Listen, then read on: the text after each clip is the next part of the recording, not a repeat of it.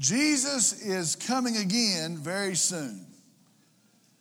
Jesus is coming again very soon. I have heard that my entire life. I've heard countless preachers say that. I don't know how many sermons I've heard and, and preachers say that we need to be ready. Jesus is coming again very soon. Some, some of the pastors close to me tell me they think it's going to be for sure in their lifetime. Jesus is coming again very soon. Uh, I can remember my old granny in, in, in 20, 30, 40 years ago. She would say back then, Look around.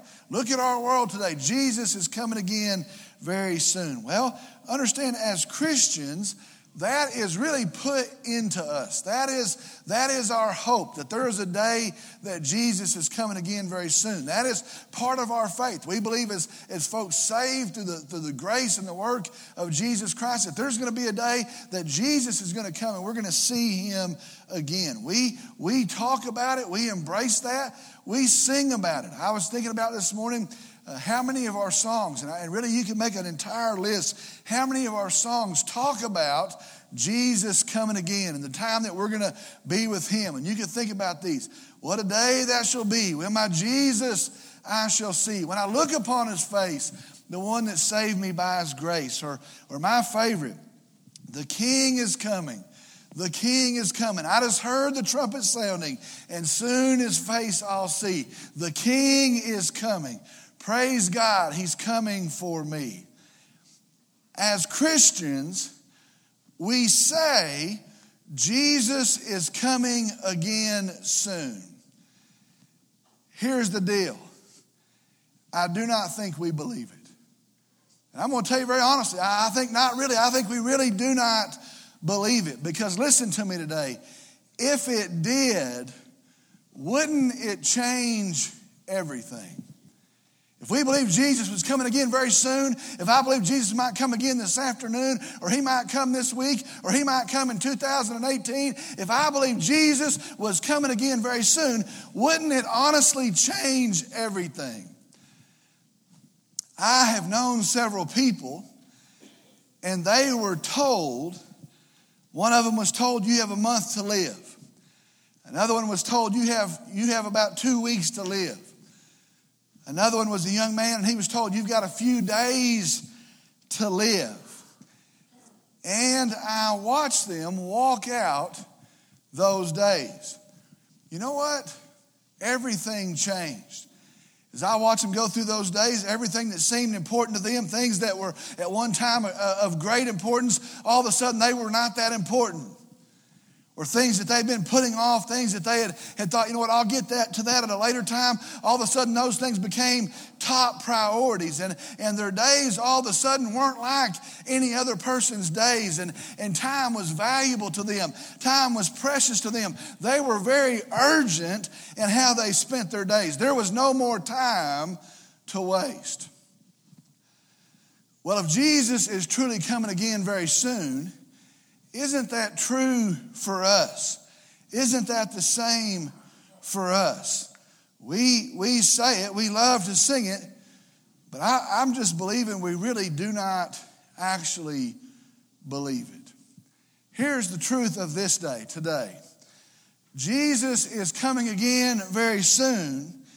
And as believers, we are to live our lives, we are to order our lives according to that truth. That's the truth of this day. Jesus is coming again. Listen, He is coming again very soon. And as Christians, that is to, that is to change how we live our lives. That's to change the priorities we set in our lives. That's to change how we dictate the days and the course of our life. Today, as we continue moving through Second Peter, we move now, we're continuing to move through the third chapter. Peter brings into sight this truth. Now, I'm going to read a set of verses to us, and then we're going to go back and look at those verses. We're in 2 Peter chapter 3, today verses 3 through 9. 2 Peter chapter 3, today verses 3 through 9. Let me read those verses, and then we'll come back and look at them. Starts off and it says this Know this, first of all, that in the last days mockers will come with their mocking, following after their own lust, and saying, where is the promise of his coming? For ever since the fathers fell asleep, all continues just as it was from the beginning of creation. For when they maintain this, it escapes their notice that by the word of God the heavens existed long ago, and the earth was formed out of water and by water, through which the world at that time was destroyed, being flooded with water. But by his word, the present heavens and earth are being reserved for fire, kept for the day of judgment and destruction of ungodly men. But do not let this one fact escape your notice, beloved, that with the Lord one day is like a thousand years, and a thousand years like one day. Verse 9 The Lord is not slow about his promise, as some count slowness, but is patient toward you not wishing for any to perish, but for all to come to repentance. Peter's going to bring that to, to our view today. Peter's going to bring that to mind today the urgency of the truth that we live in the days when Jesus is coming again very soon. Now let's look at our verses piece by piece. Look at verse 3. Listen to verse 3. Know this, first of all, that in the last days mockers will come with their mocking following after their own lust. Peter says this know this, settle this, know this, be sure of this. In the last days, and he's talking about the days before Jesus comes, know this, in these last days, mockers are going to come with their mocking. Now, that word there, the, the Greek word, the original language there, is a word that's only used one time in the New Testament, and it means literally scoffers. Get the picture of these people. They, they scoff, they mock, they, they make jokes of. Uh, it, it, really means to exhibit derision. They're not just laughing at you, they have contempt for you as they laugh at you. And so these mockers come. And the, and the Bible says, Peter says, following after their own lust. Now, remember that. We're going to come back to that in just a second here in these last days. Be sure of it. Know it, Christian. These mockers are going to come and they're going to mock and they're going to be following after their own lust. Verse 4. And saying, Where is the promise of his coming? For ever since the fathers fell asleep, all continues just as it has from the beginning of creation. He says, The mockers come and they're mocking, and they say, Where is the promise of his coming? And that's what they do. They come and they say, Where is the promise of his coming? They're, they're, what they're saying here is this, is this is not a real promise. And they use their example for ever since the fathers fell asleep, the, the leaders, the patriarchs, ever since they have died, have you not noticed that everything continues? Everything goes on just as it, as it always has, all the way back to creation. And so they say, This isn't a true promise. This isn't going to happen. It continues on. Ever since the, the, the fathers died, everything is still the same. Now, see the picture here. Here's what they're saying they're saying this Jesus is not coming again. That's what they're saying. Here's what they're really saying God is a liar. That's what they're saying. God is a liar. Nothing has changed Day after day, the sun comes up and the sun goes down, and year after year, and how many years have we run through? And generation after generation, everything goes on. They're saying this God is, is a liar, Jesus is not coming again. Isn't that our tendency today as well? How many of us woke up today and thought, you know what, today may be the day Jesus comes back? How many of us looked at our kids in the eyes and said, you know what? I need to make sure they have a saving knowledge and understanding of Jesus Christ because I might be somewhere at three o'clock and Jesus might come back. How many of us thought, you know what, the things I'm working for, I'm sure wasting a lot of time on things that aren't going to have an eternal purpose. You know what, I need to reorder my life because Jesus is coming back. Now, we wouldn't say God's a liar. We wouldn't say he's not coming back, but we practically live our lives in the same understanding. You know what? Day after day, the sun comes up. Jesus really isn't coming back, at least not very soon. Now, go back to the statement at the end of verse 3. It says these mockers, the ones who come, the ones who are saying this, they're following their own lust. Now, what that means is this they are living their life like this is it. That's how they're living their life. They're living their life like it's all about the right now. We're all living for the right now. That's, that's how they're living their life. They're, they're feeding the desires of the right now. You know what? If it pays a dividend right now, that's what I'm going to do. If it brings me comfort right now, that's what I'm going to do. If it brings me pleasure and success right now, that's what I'm going to do. And they're feeding the desires of the right now. That's what that means. You see, if this is it, that makes a lot of sense. You know what? If this is it, if this is all there is, if Jesus isn't coming again very soon, that makes a lot of sense. Live it up. But they are living in the denial of the coming of Jesus.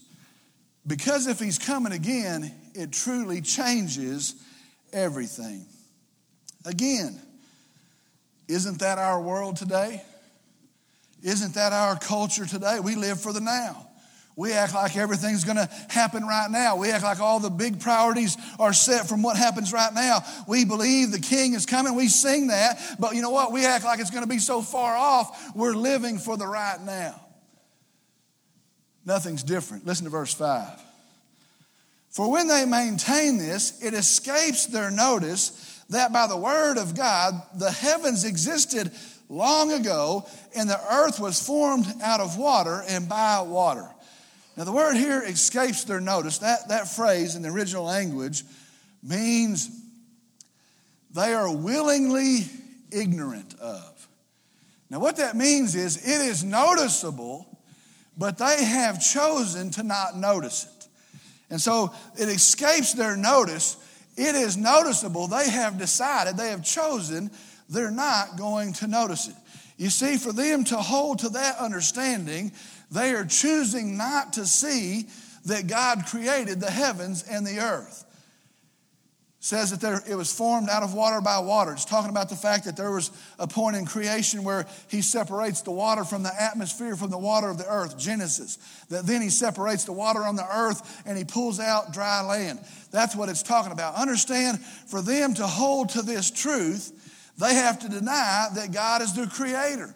That's the only way they're going to hold to this truth. Because if He was the creator and He is the creator, what He said about creation holds true. So what He says about the second coming also has to hold true. That's what He says. They're choosing not to see this. He continues, verse 6 through which the world at that time was destroyed, being flooded with water. Verse 6 is talking about the flood of judgment, Noah's flood. It says here they choose not to see the truth of creation. They also choose not to see the truth of God's judgment, which happened through that, that global flood. Listen, what that means is this they, in order to deny God's word in the present, they have to be willing to overlook God's faithfulness to his word in the past. It's the same today. Listen to me. If we're going to have to deny what God has said in the present, what God has promised in the, in the future, we have to be willing to set aside the faithfulness of God's word in the past. That's why there's an attack on the truth today. That's why there's an attack on the creation account today. That's why there's an attack on the literal words of God recorded in His Bible. That's why that attack exists. Because if that foundation's gone, we have no hope of putting validity in the promise of His coming again. So it shows us here God is the creator, and in creation, He reveals His power and His might. It reveals here God also judged through the flood, revealing His holiness, His, his justice, showing His hatred for sin. And if you're going to live like this is it, you're going to have to overlook that. And that's what Peter's saying here. If you're going to live like this is the goal, like this is the purpose, you're going to have to overlook the God of creation, the God of judgment of the flood, his power in both. And so Peter sets the foundation for what he's about to say. Here's the point to our message today. In Jesus' coming again, we as Christians are to be shaped by two things. If we believe it, We cannot be the same. We're not the same. If we believe Jesus is coming again, everything changes.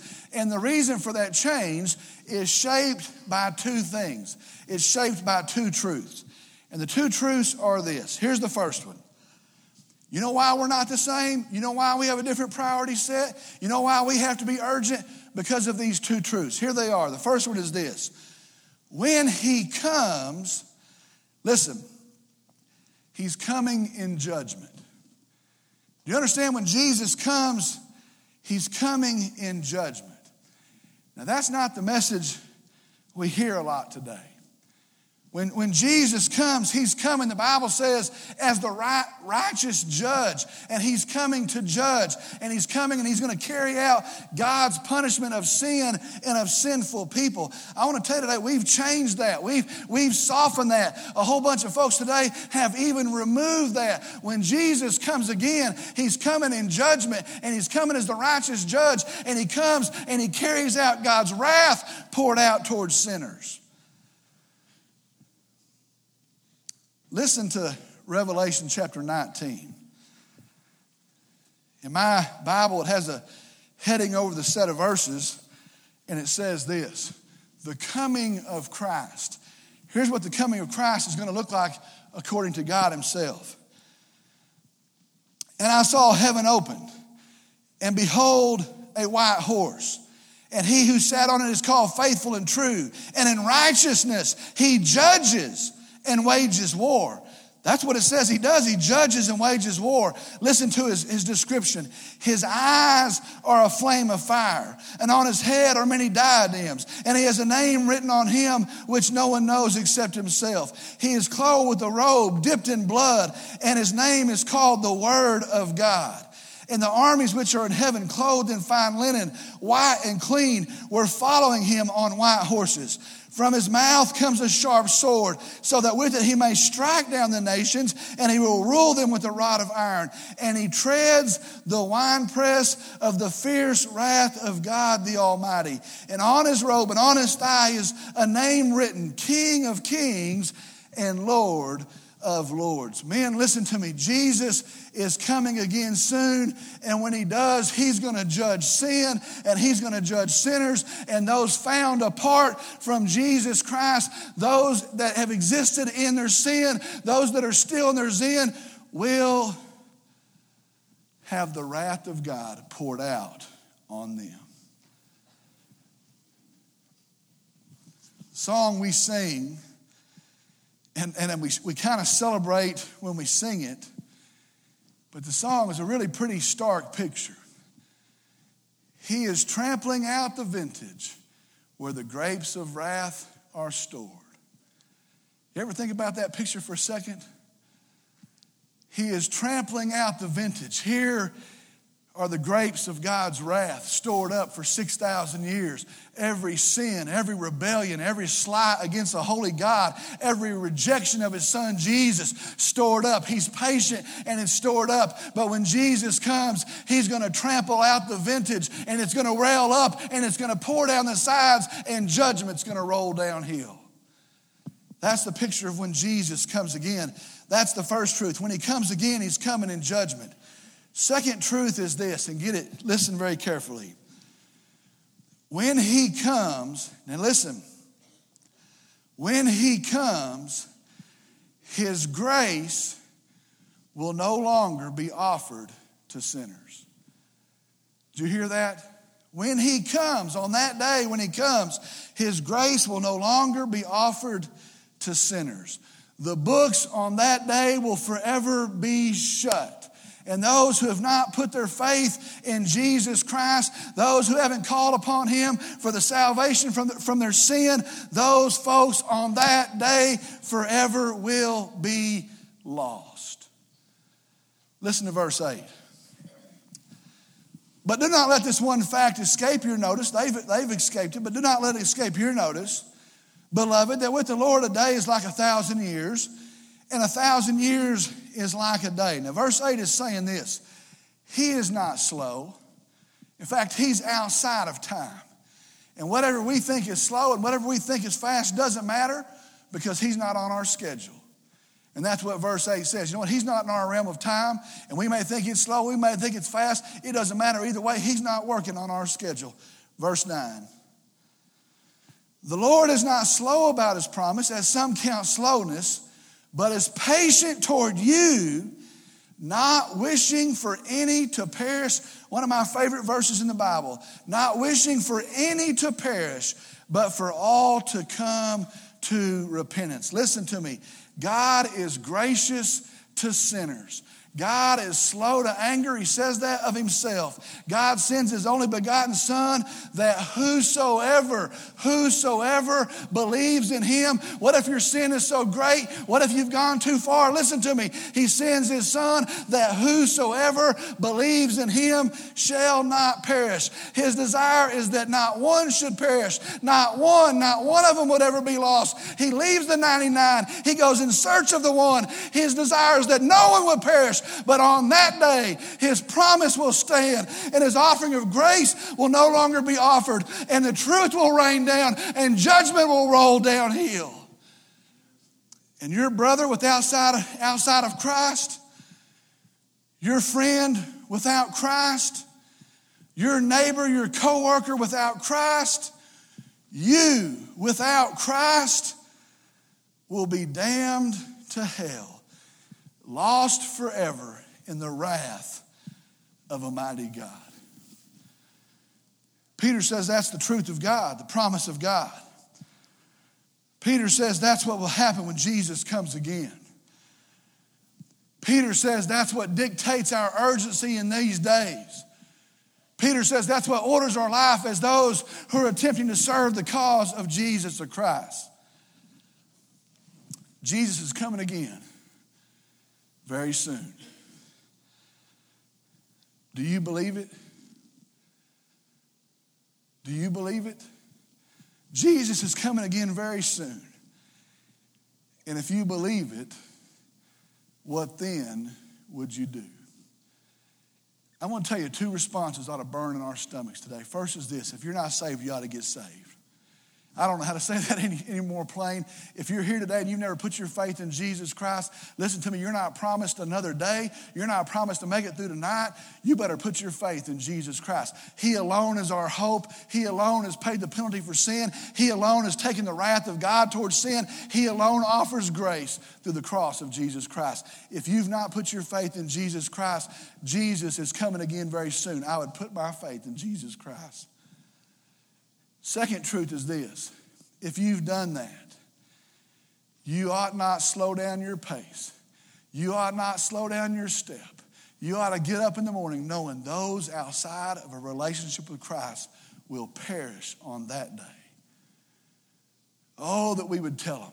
Oh, that we would mirror His grace and we would tell them. Oh, that we would be urgent and tell them there's going to be a day that it's going to be too late, but His grace is offered in this day. Oh, that we would tell them. If you're here and you've never put your faith in Christ, settle it today. If you're here today and it's a settled fact, you know what? We ought to burn in our stomachs to go out and tell a lost and dying world about our Savior, Jesus Christ. Glad you're here. I'm going to ask if you'll stand. I'll lead us in a word of prayer.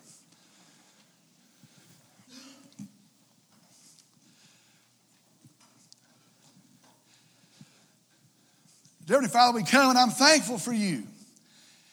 And I'm thankful for your love shown to me and shown to us as dumb, rebellious, arrogant, prideful sinners. Those who knew the right way and chose the wrong way, those that, knew what they ought to stop and kept doing it, reveled in it, those who slandered your name, those who rejected your love. You love us. You show us grace and you forgive us through the cross of Calvary and by faith in, in Jesus. And so we thank you for that. I, I praise the name of our Savior, Jesus. I pray for some men in this room that, that today maybe they're coming to the understanding they've never settled that. Maybe they've never heard it. Maybe today they're hearing it for the, for the first time. Maybe they've heard it a million times. But I pray for today that today would be the day they say, I understand my sin I'm condemned, Lord. But I understand the grace of God through the work of Calvary by faith in Jesus. I could be saved. I pray that today would be that day. And then I pray for us today here as followers of Christ. I ask that you forgive us where we've wasted too many days. I ask that you forgive us where we've taken up the wrong cause. I ask that you forgive us where we've sought our good instead of your glory. But I ask on this day, whether we're 22 or 42 or 82, that we would be renewed in the purpose and the mission that you've left us here for to lead people to the hope that stands in Jesus Christ. Forgive us for wasted days. Help us use every remaining breath for the glory of our Savior Jesus. I pray for the men here today. Bless them, encourage them, strengthen them, guide them, renew them. Lead us by your word. Empower us through your spirit. Lord, we look forward to a day we'll see our Savior's face. The King is coming. Praise God. I pray all this in Jesus' name. Amen.